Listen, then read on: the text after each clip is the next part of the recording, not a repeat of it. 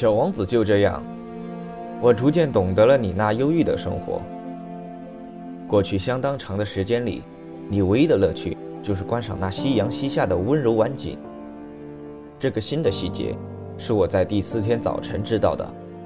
你当时对我说道：“我喜欢看日落，我们去看一回日落吧。”可是得等着呀。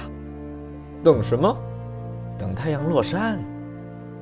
开始你显得很惊奇的样子，随后你笑自己的糊涂。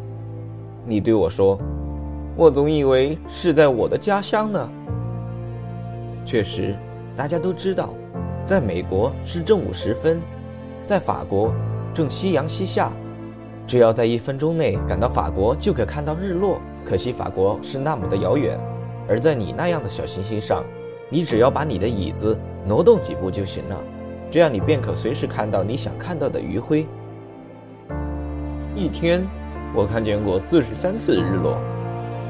过一会儿你又说：“你知道，当人们感到非常苦闷时，总是喜欢日落的。一天43次，你怎么会这么苦闷？”小王子没有回答。